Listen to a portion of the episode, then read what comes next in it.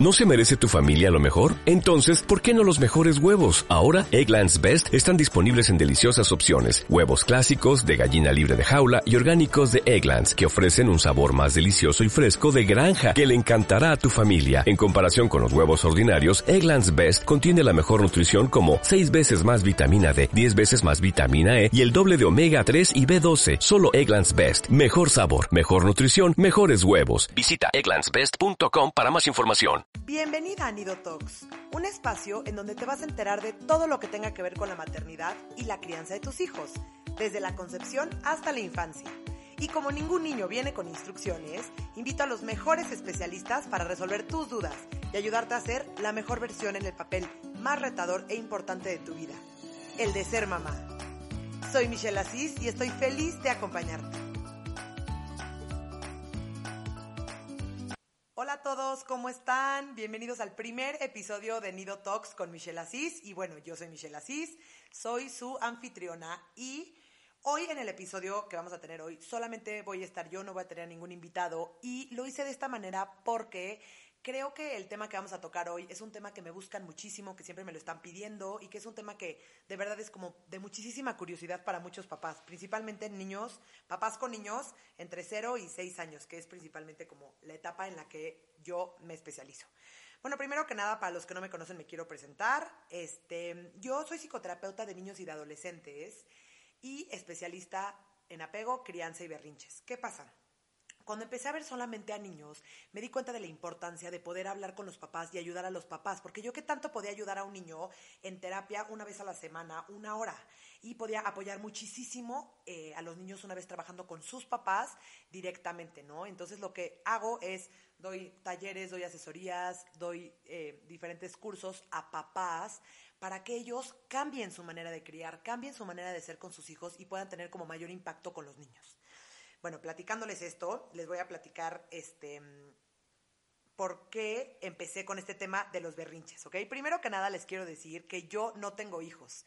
Me dedico a esto por puro amor al arte. La verdad que eh, desde que empecé a trabajar con esto y empecé a conocer todo el tema de la teoría del apego, me hizo tanto, tanto sentido que dije, claro, Entiendo perfectamente desde dónde viene y quiero ayudar y apoyar para que más padres de familia y más cuidadores principales de los niños tengan esta información, ¿no? Entonces, este, empecé primero que nada a dar talleres de crianza, em, ¿no? Trabajando con diferentes maneras para que los papás como que formaran mejor vínculo con sus hijos, que tuvieran como una mejor relación con ellos y una de las cosas que se repetían y se repetían y se repetían todos los papás que acudían a mí era el tema de los berrinches. ¿Qué hago?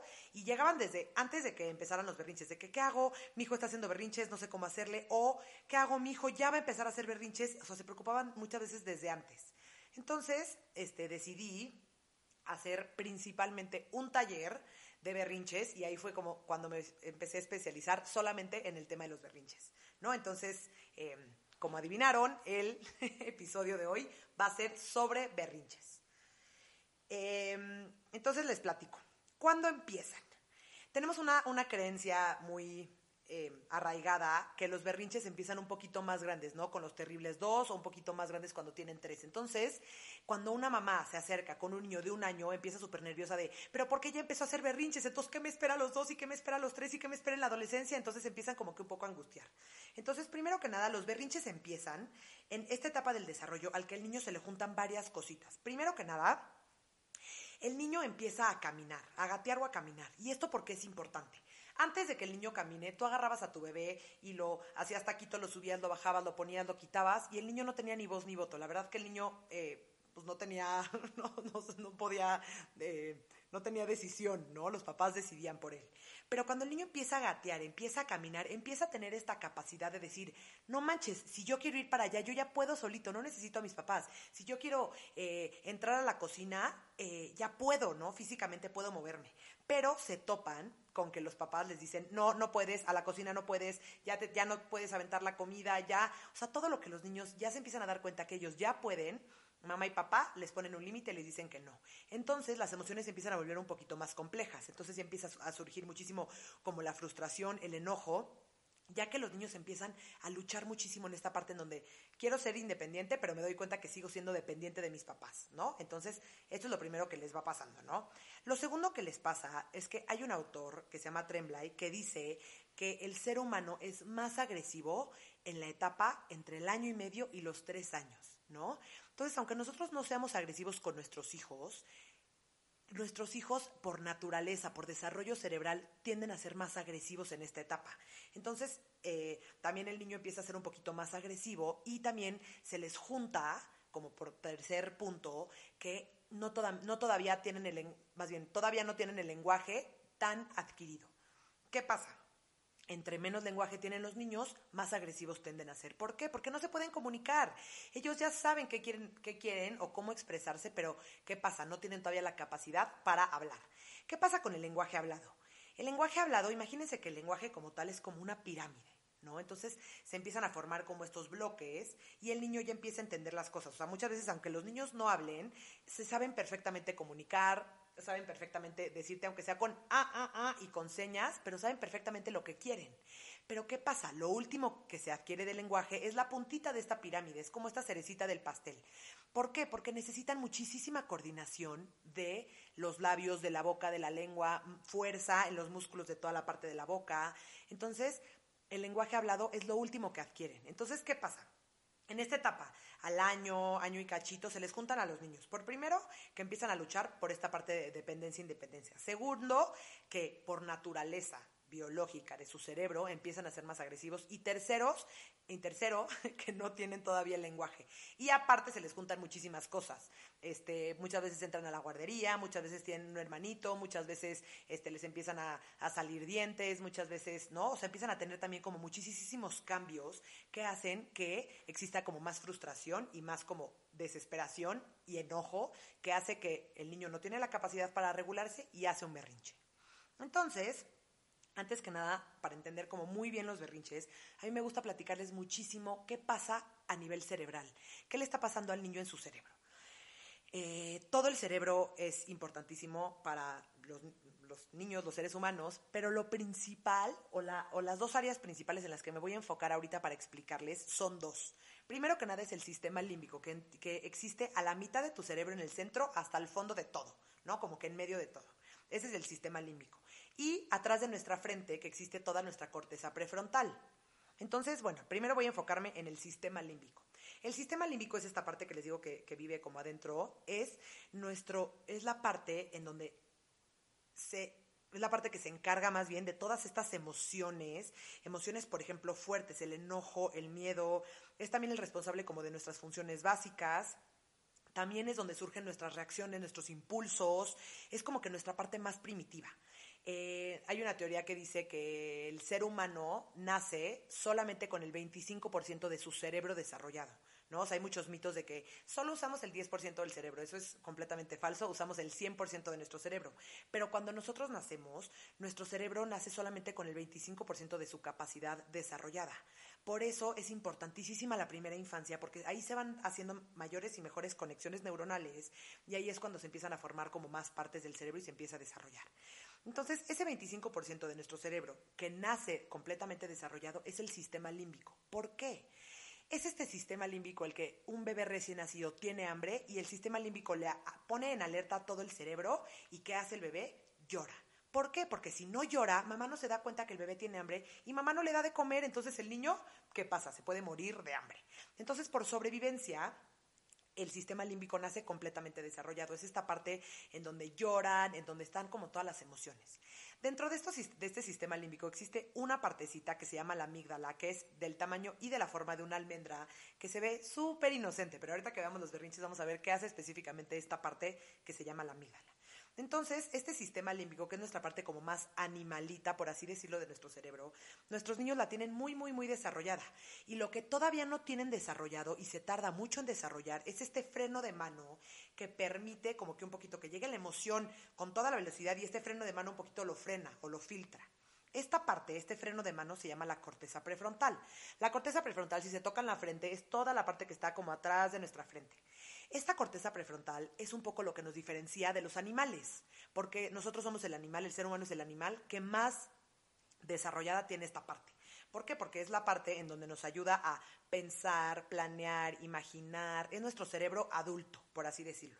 Es la parte superanalítica, es la parte por la cual tomamos decisiones, es la parte, es el freno de mano que controla las emociones que llegan del sistema límbico y controla también, por ejemplo, nuestro cuerpo. Entonces nosotros como adultos te enojas y no te volteas y le pegas a tu esposo o le pegas al de al lado. Tú ya te puedes controlar, te puedes frenar. ¿Por qué? Porque ya tienes esta capacidad de, ya tienes desarrollado tu, corteza prefrontal y ya frenas como este freno de mano.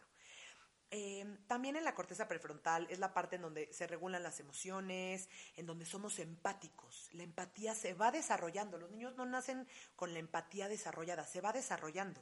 Y para que los niños sean unos niños empáticos, nosotros tenemos que ser empáticos con ellos.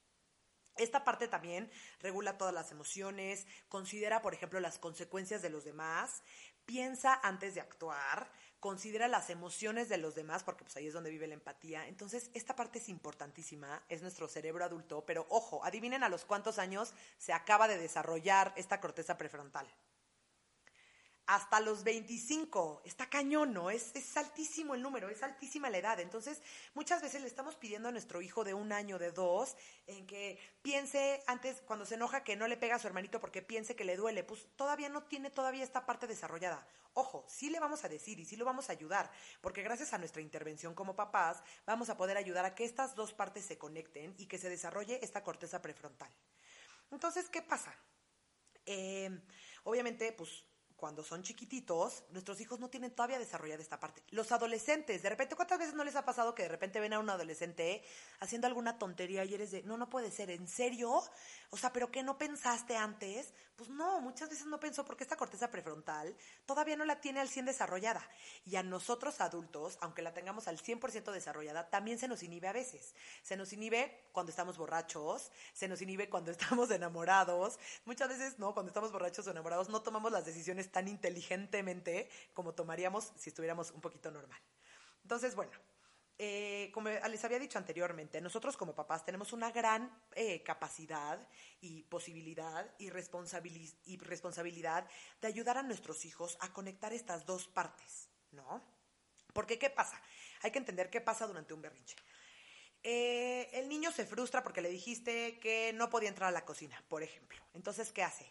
El, el sistema límbico, la amígdala principalmente, detecta una alarma que es esta, esta emoción, esta frustración que no puede regular y ¡pum! se convierte en Hulk. La, la, no tiene, como no tiene este freno de mano, esta emoción, ¡pum! ¿no? Lo desborda completamente y de repente lo ves aventado en el piso, pataleando, lastimándose, eh, ¿no? Pegándose contra la pared y dices como, ¿pero qué le pasa? ¿Por qué está actuando como un animalito? Exacto, porque su parte más animal del, del, del cerebro tomó control, tomó posesión y háganse cuenta que todo el cerebro está como incendiado, preocupado para poder apagar esta emoción que lo desborda. Pero adivinen qué, su cerebro todavía no está desarrollado y todavía no tiene esta capacidad de regularla él solito. Entonces, ¿qué pasa? Nos necesita a nosotros papás. Nosotros como papás somos sus correguladores externamente y nosotros, depende de cómo nosotros enseñemos a nuestros hijos a corregularse, o sea, porque nosotros los vamos a ayudar, ellos van a adoptar eso y van a poder autorregularse en un futuro. Pero por eso nosotros es tan importante. Entonces, por eso me parece importantísimo enseñarles esto, porque cuando tú entiendes que el berrinche que está haciendo, tu hijo es su cerebro fuera de control, es que no se puede regular solito, es que de verdad está desesperado y no, y no tiene herramientas y no tiene la capacidad cerebral como tal de frenarse, o de no ser tan agresivo, de no pegarse o de no pegarle al otro, vamos a poder ser mucho más empáticos y poder conectarnos con nuestro hijo. ¿ok? Lo principal que nuestros hijos nos necesitan todo el tiempo, que eso lo voy a platicar en otro episodio porque creo que es un tema importantísimo, es que nosotros como papás estemos vinculados a ellos, estemos conectados emocionalmente y le estemos rellenando y rellenando y rellenando su batería emocional. Eso es principalmente lo que nuestros hijos necesitan, ya que nosotros como seres sociales necesitamos del otro para que nos ayuden a regular estas emociones, que nos ayuden a sentirnos mejor y nos ayuden a sentirnos con seguridad y con confianza emocional. Pero bueno, ni me voy a adelantar, eso lo vamos a ver en otro episodio, porque si no me puedo quedar horas, horas, horas hablando de ese tema. Entonces, a ver, ¿qué hago? Ya entendí un poquito qué está pasando a, nivel cerebral, ya entendí un poquito lo que, no este descontrol que siente mi hijo y que me necesita a mí para, para ayudarlo a regular. Entonces, ¿qué puedo hacer? Entonces, la regla uno, más bien, la regla menos uno, cero, que tenemos que hacer es nosotros calmarnos. ¿Qué pasa? Si yo trato de regular un berrinche alterada, ¿creen que sea posible que lo pueda regular? No. Si yo llego a un berrinche calmada, relajada, eh, con muchísima paciencia y, con, empatía y tratar de ayudarlo, va a ser muchísimo más diferente a que yo llegue eh, alterada, gritando, ya enojada. Entonces lo primero que tenemos que hacer es nosotros calmarnos. Probablemente ya escucharon esta metáfora muchísimas veces, pero ¿qué te dicen en un avión cuando eh, está el piloto dando las instrucciones y dice, en caso de despresurización de la cabina, ¿qué tienes que hacer? Todos eh, bueno, mínimo mi lógica sería, bueno, pues yo me pongo, le pongo primero la máscara, la mascarilla al menor, porque yo tengo más capacidad pulmonar, puedo aguantarme más la respiración y después me pongo mi mascarilla. Pero no, te dicen que lo hagas al revés, que primero tú te pongas tu mascarilla y después se lo pongas a un menor. Pero ¿por qué te dicen esto? Lo lógico sería, pues pónselo al menor primero, pero no. La verdadera lógica es que si yo no estoy bien, si yo no me pongo la mascarilla y si yo me desmayo, porque se despresurizó la cabina. ¿Qué pasa? Mi hijo no tiene la capacidad de jalar la mascarilla, ponérsela y respirar y aparte ayudarme a mí. Entonces, esto transportado un poquito a la maternidad es que si yo no me pongo mi mascarilla primero y si yo no estoy bien, yo no voy a poder estar bien para mis hijos, ¿no? El otro día me preguntaba una mamá, es que ¿cómo puedo rellenarle la batería a mis hijos si yo no tengo mi batería rellena? Yo, pues claro, lo primero que tienes que hacer es tú rellenar tu batería, tú descansar, tú estar bien, tú estar no bien alimentada, bien descansada. ¿Por qué? Porque si no, no hay manera humana que tú puedas ayudar al otro, porque tú ya vas a estar desbordada. Y si tú ya traes tu vasito lleno, ya cualquier cosita, mini detalle que haga tu hijo, te va a hacer explotar. ¿Por qué? Porque nosotros no nos cuidamos a nosotros primero yo creo, o a mí me da la impresión de que en la, en la cultura judeocristiana que vivimos, em, lo máximo es martirizarnos. O sea, si te martirizas y entre más sufres y entre no más eres, más, más rápido al cielo te vas y más y mejor mamá eres, ¿no? Porque entre, porque te estás arriesgando y te estás sacrificando por tu familia. Pero ojo, eh, es completamente al revés, ¿no? tratamos de, de, cuidar a los demás, pero nosotros nos ponemos en último lugar. Entonces, ¿cómo puedes tú ayudar a tus hijos, estar bien con tu familia, estar bien en tu casa, si tú no te estás cuidando a ti misma? Y muchas veces nosotros acabamos poniéndonos en lugar 19 de la lista de prioridades. Y les doy la noticia, mamás y papás ustedes se tienen que poner en primer lugar. Si ustedes no se ponen en primer lugar, difícilmente van a poder ayudar a sus hijos, difícilmente van a poder ustedes estar tranquilos para poder ayudar a los demás. Entonces, en esta parte egoísta, les pido por favor que ustedes se cuiden primero y hagan lo que ustedes crean necesario. Si necesitan irse a hacer un masaje, si necesitan este, leer un libro, ver una serie, bañarse en la tina, hablar con sus comadres, irse de viaje con su esposo, este, salir a correr, tener un momento simplemente para bañarte cinco minutos, tómenselo y háganlo. ¿Por qué? Porque si ustedes están bien, toda su familia va a estar bien y eso es lo más, más, más importante. Entonces, por eso me parece que es el paso menos uno estar ustedes calmadas. Entonces, si en el momento del berrinche ustedes ya están desesperadas y este saben que van a explotar, prefiero que ustedes en ese minuto se salgan, obviamente dejando a su hijo en un lugar seguro que no se esté lastimando y, o con alguien que lo esté cuidando, pero prefiero que ustedes se salgan, cuenten hasta 10, se imaginan que están en la playa soleándose con un mojito eh, o eh, respirar para poder llegar a regular el berrinche. Porque de nada sirve que tú llegues alterada a regular un berrinche porque no vas a regularlo y todo se va a escalar peor. Entonces, bueno, paso número uno, o más bien menos uno, es calmarnos. Ok, ¿qué pasa?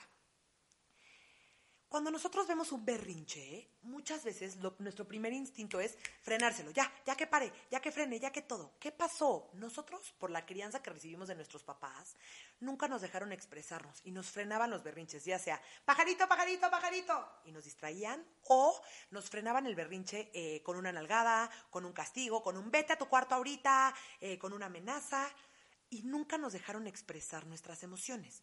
A nosotros, el mensaje como inconsciente que nos dieron es que las emociones, las emociones malas no se deben de expresar, se deben de guardar en un cajón y olvidarlas. Pero las buenas sí. ¿Y cuáles son estas buenas?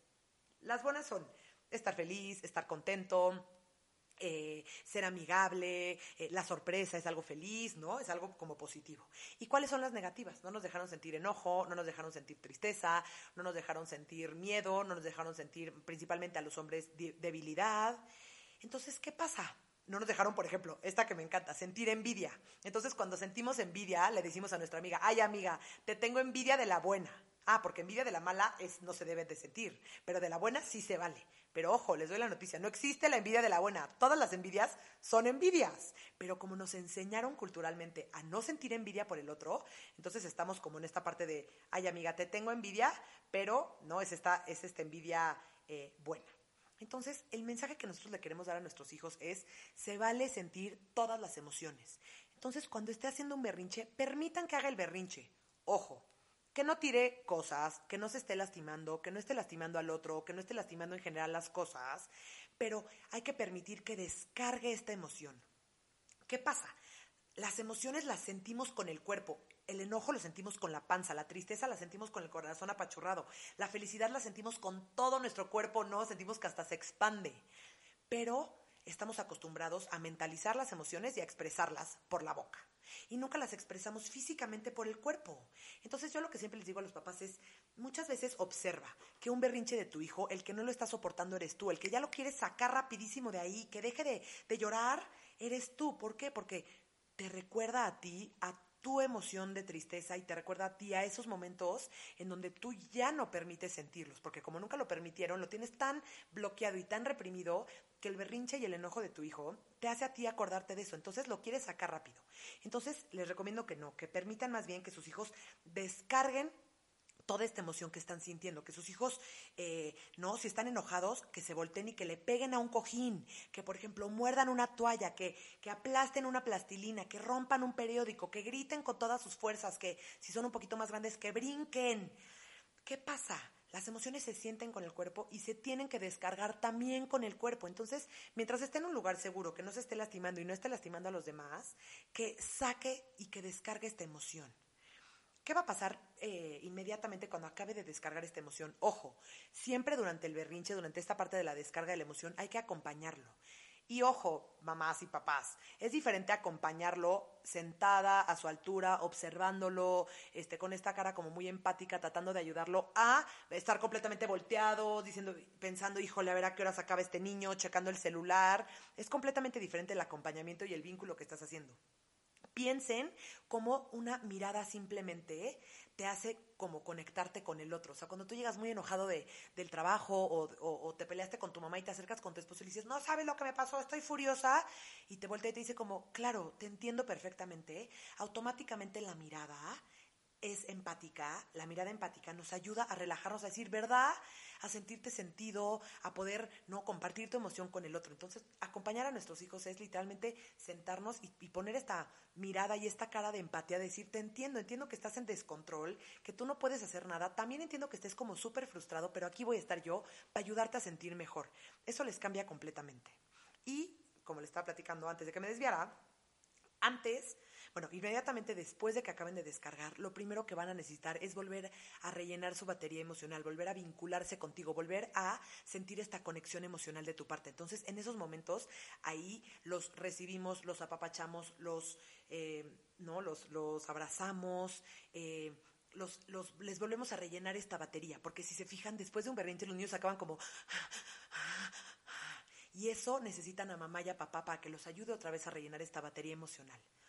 Em, creo que algo que se me olvidó eh, especificar desde el principio es los niños necesitan tener límites, los niños necesitan saber que no pueden entrar a la cocina, que no se pueden bajar de la sillita del coche, que no pueden aventar la comida, que no le pueden pegar al, hermanito, eh, que no pueden, por ejemplo, aventar vasos o romper cosas, eh, que no pueden romper sus juguetes. Eso lo tienen que entender y tienen que cumplir los límites. Pero ojo, cuando yo le pido a mi hijo que cumpla un límite, muy probablemente va a ser berrinche después. Si yo le pido a mi hijo que, eh, que no haga algo, muy probablemente va a ser un berrinche después. Entonces, muchas veces los límites causan berrinches, pero aunque el límite sea lo que ocasionó ese berrinche, yo sigo actuando de la misma manera. Me, me calmo, permito que, se, que haya esta descarga emocional acompañándolo y después me conecto emocionalmente y le relleno su batería. Y es importantísimo que yo esté ahí presente, yo esté ahí acompañándolo. ¿Por qué? Porque en los momentos que los niños están más alterados, es cuando más los necesitan, porque acuérdense que ellos solitos no pueden regular su, cerebro, ellos solitos no pueden eh, frenar como tal su cerebro, nos necesitan a nosotros. Entonces, no, ya acaba esto, pero como otra de las chambas que tenemos como papás es también enseñarles, es también educarlos, es también enseñarles un poco a vivir en sociedad y que aprendan de, de lo que están, de lo que pasó por su cerebro, después me tomo un momento de reflexión con él. Ojo, importantísimo tengo, primero que nada, yo estar listo, porque si yo sigo enojada con el coraje de que me dio un cabezazo y me lastimó la nariz y ya me está saliendo un moretón y sigo enojada, no voy a poder reflexionar y conectar con él. Entonces, primero tengo que estar yo listo y después él tiene que estar listo.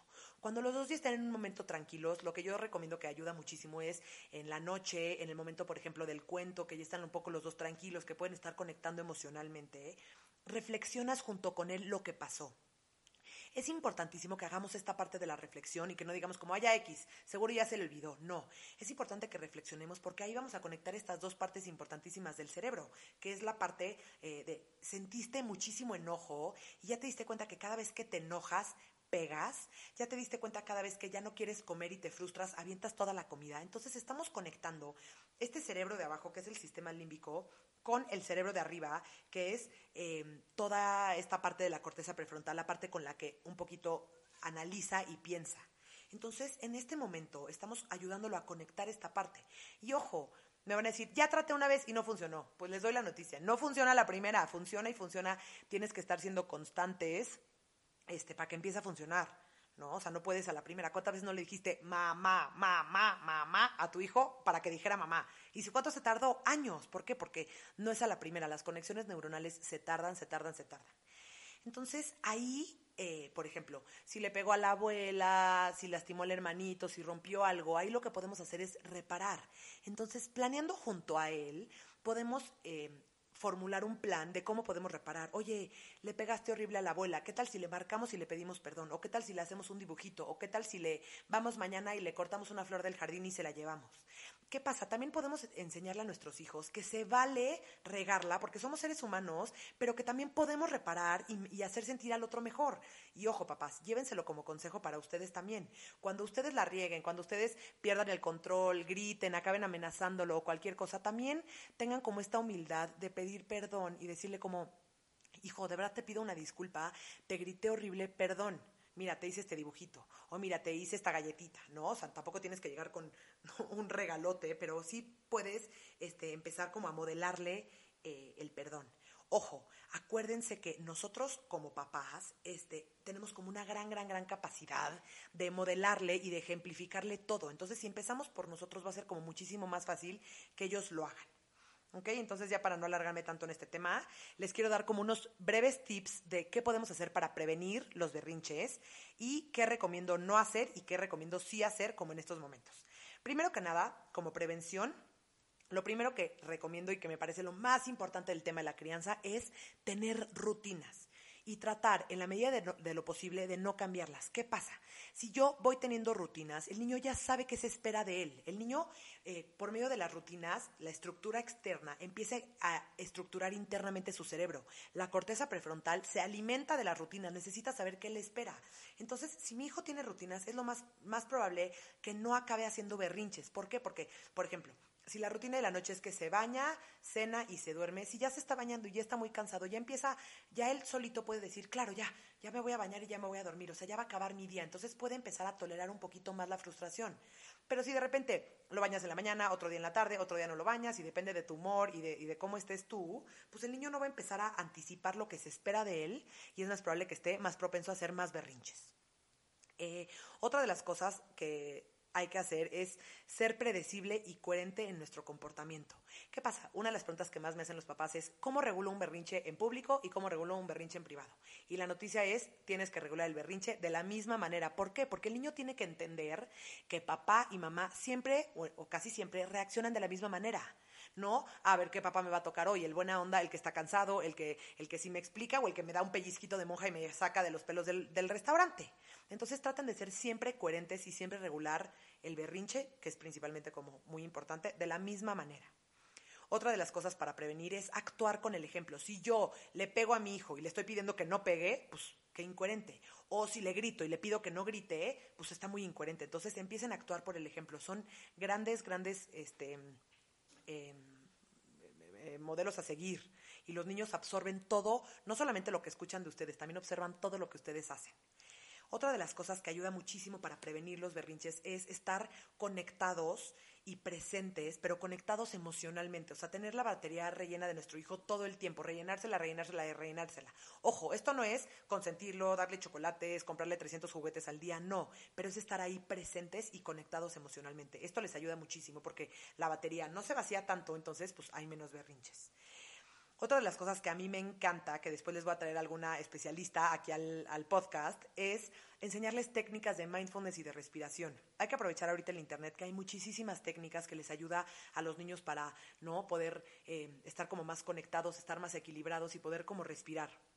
Una que me encanta que les voy a decir aquí, les voy a decir aquí es, imagínense que de una mano tienen eh, una vela y del otro de otra mano tienen una flor. Entonces, huele la flor y sopla la vela, huele la flor y sopla la vela. Y esto les ayuda a los niños a poder estar un poquito más eh, equilibrados emocionalmente. Eh, pues obviamente niñitos más chiquitos de año y medio o así, pues todavía no, no, no soplan, pero podemos empezar como que a practicarles y enseñarles un poquito a respiración, a respirar. Entonces, bueno, estas son las cosas que recomiendo como este, técnicas de prevención.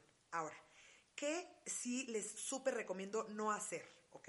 Primero que nada, no perder la paciencia. Si ustedes pierden la paciencia, lo más probable es que su berrinche aumente ¿eh? y que no lo puedan regular.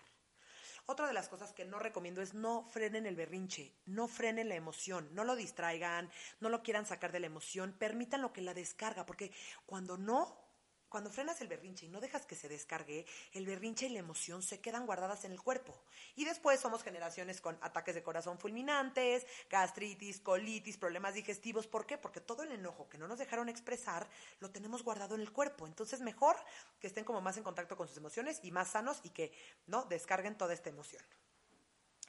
No se lo tomen personal, papás. Sus hijos no están haciendo los berrinches para manipularlos a ustedes, para fregarlos a ustedes. Los niños están haciendo el berrinche porque su cerebro se descontrola completamente porque no tiene todavía la capacidad para frenarlos, entonces los hacen solamente por, porque no saben cómo, cómo frenarlos, cómo hacerles. Otra de las cosas que también quiero dedicarle un episodio completo es a no pegarles a los niños, ¿ok? Porque pegar es violencia, pegar es agresión. Entonces, sí de verdad recomiendo nunca, nunca, nunca pegarles a los niños. Ni aunque en el pañal que no le duele, que no le duele tanto, no. Yo de verdad que soy como muy exigente con ese punto, de verdad que no les peguen porque si es agresión y después nos quejamos de que son adultos agresivos, pues sí, la agresión empieza en casa.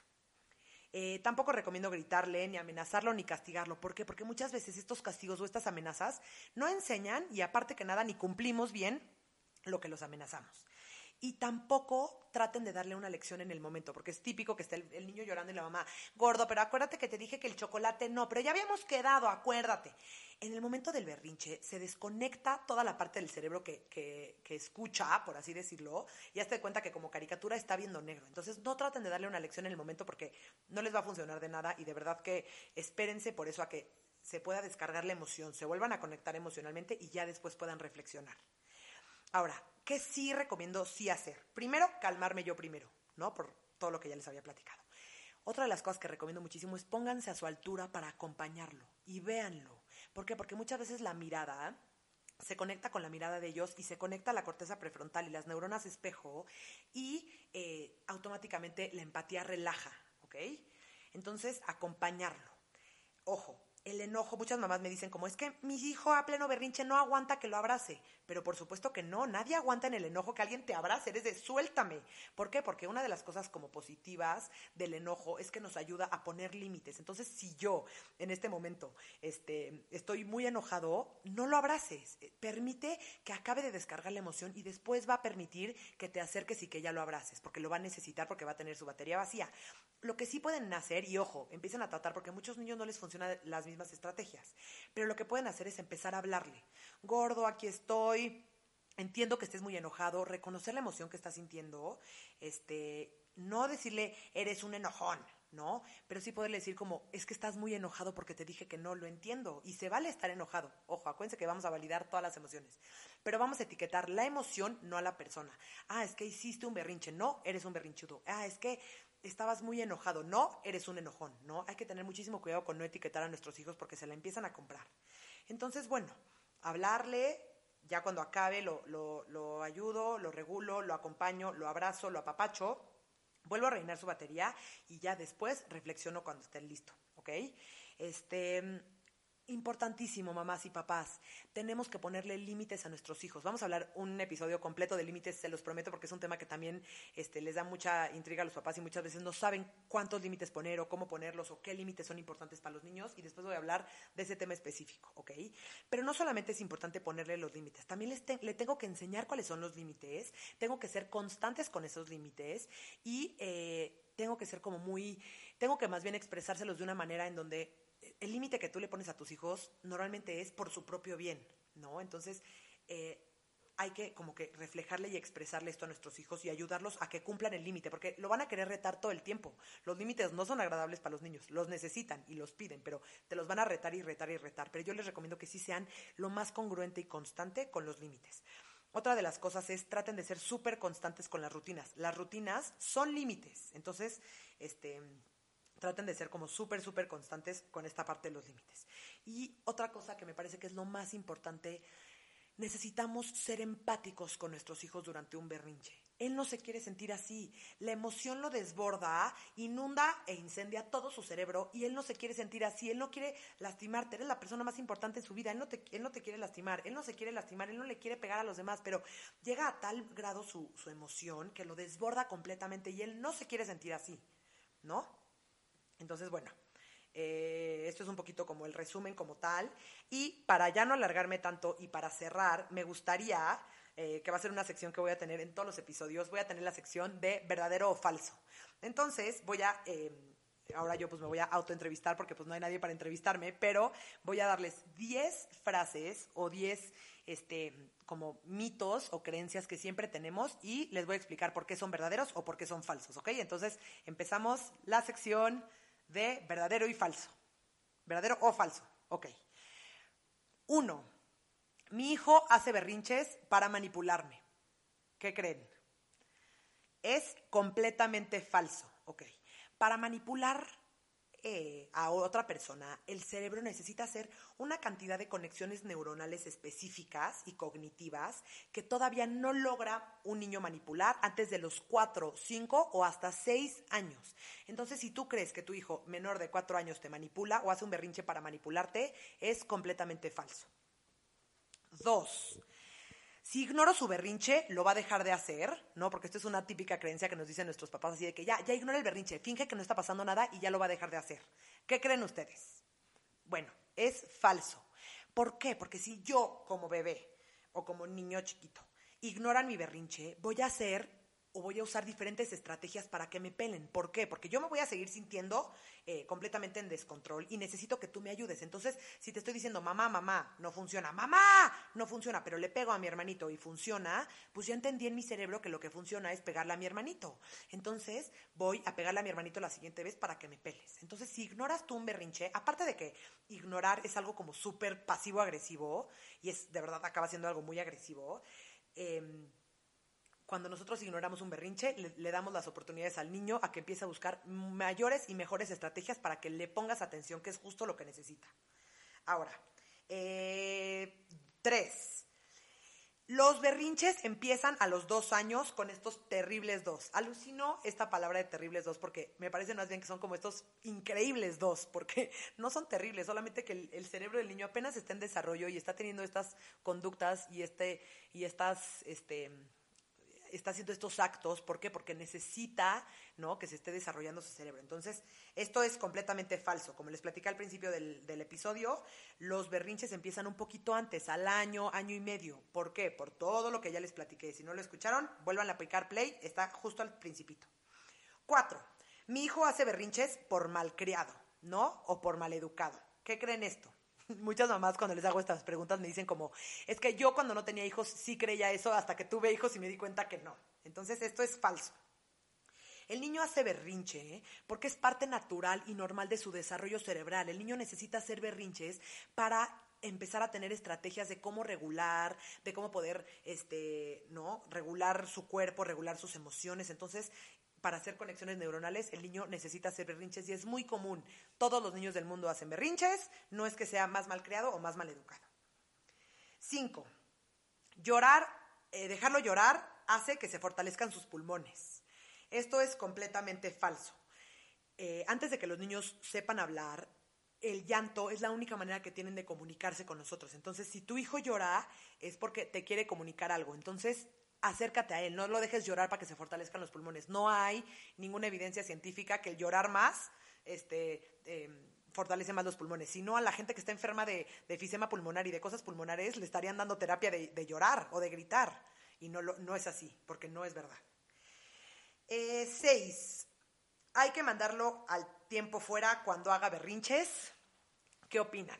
El tiempo fuera es esta estrategia que, de repente recomiendan, que es, eh, si tiene dos años, mándalo dos minutos al tiempo fuera a su silla para pensar, para que piense lo que hizo mal y después, ya que se sienta bien, regrese.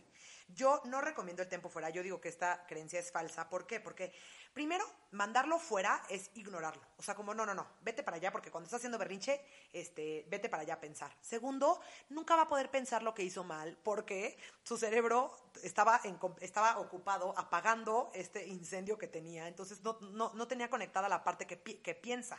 Entonces ni va a pensar lo que hizo mal. Y tres, cuando lo mandas al tiempo fuera, le estás dando el mensaje inconsciente de, híjole, hijito, mamá solo te quiere cuando te portas bien. Cuando te portas mal, na, na, na, vete para allá, vete para allá. Ah, ya te portas bien, ah, ya mamá te quiere.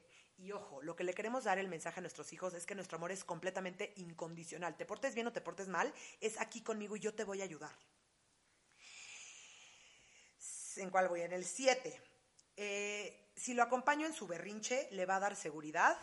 Esto es verdadero.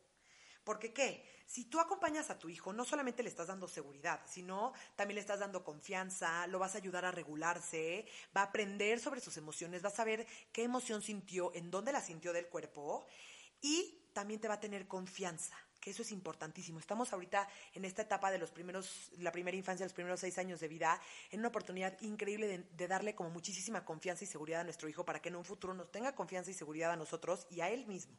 Entonces esto es verdadero, sí acompañan a sus, hijos en sus berrinches. Ocho, lo mejor que puedes hacer es darle una nalgada a tiempo. Probablemente lo han escuchado de, ah, ya, yo ya le hubiera dado una nalgada, ¿no? De nuestros papás o de nuestros abuelos. Esto es falso. ¿Por qué? Porque las nalgadas, lo vamos a llamar como tal, es agresión y es violencia hacia el niño. Y el niño cuando tú le das una nalgada no aprende. Y sí podemos, ya sé que puede muchas veces sonar a que es más complicado esta otra estrategia que les vengo a proponer, pero una nalgada de verdad que eh, estamos eh, perjudicándolo en muchas eh, otras razones que después quiero un episodio dedicado completamente a ese tema. Em, y diez, última, es, si apapacho a mi hijo después de un berrinche, no va a aprender a no hacerlos, ¿no? Esta es una típica creencia de que no, es que si lo apapachas ya, ya el aprendizaje anterior ya, ya, ya, ya valió cacahuate. Y ojo, no, esto es falso. Nosotros podemos poner límites, pero nunca dejar de apapacharlos, nunca dejar de vincularnos con ellos, nunca dejar de rellenarle esta batería emocional. ¿Por qué? Porque muchas veces las crianzas pasadas, las crianzas más autoritarias, ponían muchísimo en juego esta parte de, de, ah, te portaste mal, entonces te hago la ley del hielo, te ignoro, eh, pongo en riesgo mi vínculo. Y aquí nunca en la vida castigamos el vínculo, nunca ponemos en riesgo nuestra relación con él. Eso es lo más sagrado que existe y lo que el niño más necesita. Entonces, nunca, nunca, nunca lo, lo castigamos. Y ya llegamos al fin de nuestro podcast. Creo que ya me alargué muchísimo, pero eh, es un tema importantísimo y fue, quise que fuera el tema inaugural y el episodio inaugural de todo este podcast que me tiene muy, muy emocionada. Y los quiero dejar con esta frase que a mí me parece que me, ah, se me pone chinita cada vez que lo veo, la escucho o la digo, porque me parece que es lo más, más importante. Y quiero que se queden con esto. Quiéreme cuando menos lo merezca, porque será cuando más lo necesite. Este es el mensaje que nuestros hijos sienten cada vez. Entonces, cuando menos lo merezca, de verdad que quieran los más, ¿no? El otro día me dijo una mamá, entre más fuerte el berrinche, más fuerte el abrazo. Y me encantó. Y bueno, damos por terminada. Nos vemos el siguiente miércoles. Muchísimas gracias por todo, por escucharme. Y inscríbanse al podcast para que les lleguen eh, todas las notificaciones del siguiente podcast y síganos en Instagram arroba nidotox. Yo soy Michelle Asís, su anfitriona y me dio mil, mil gusto tenerlos conmigo. Les mando un beso, bye.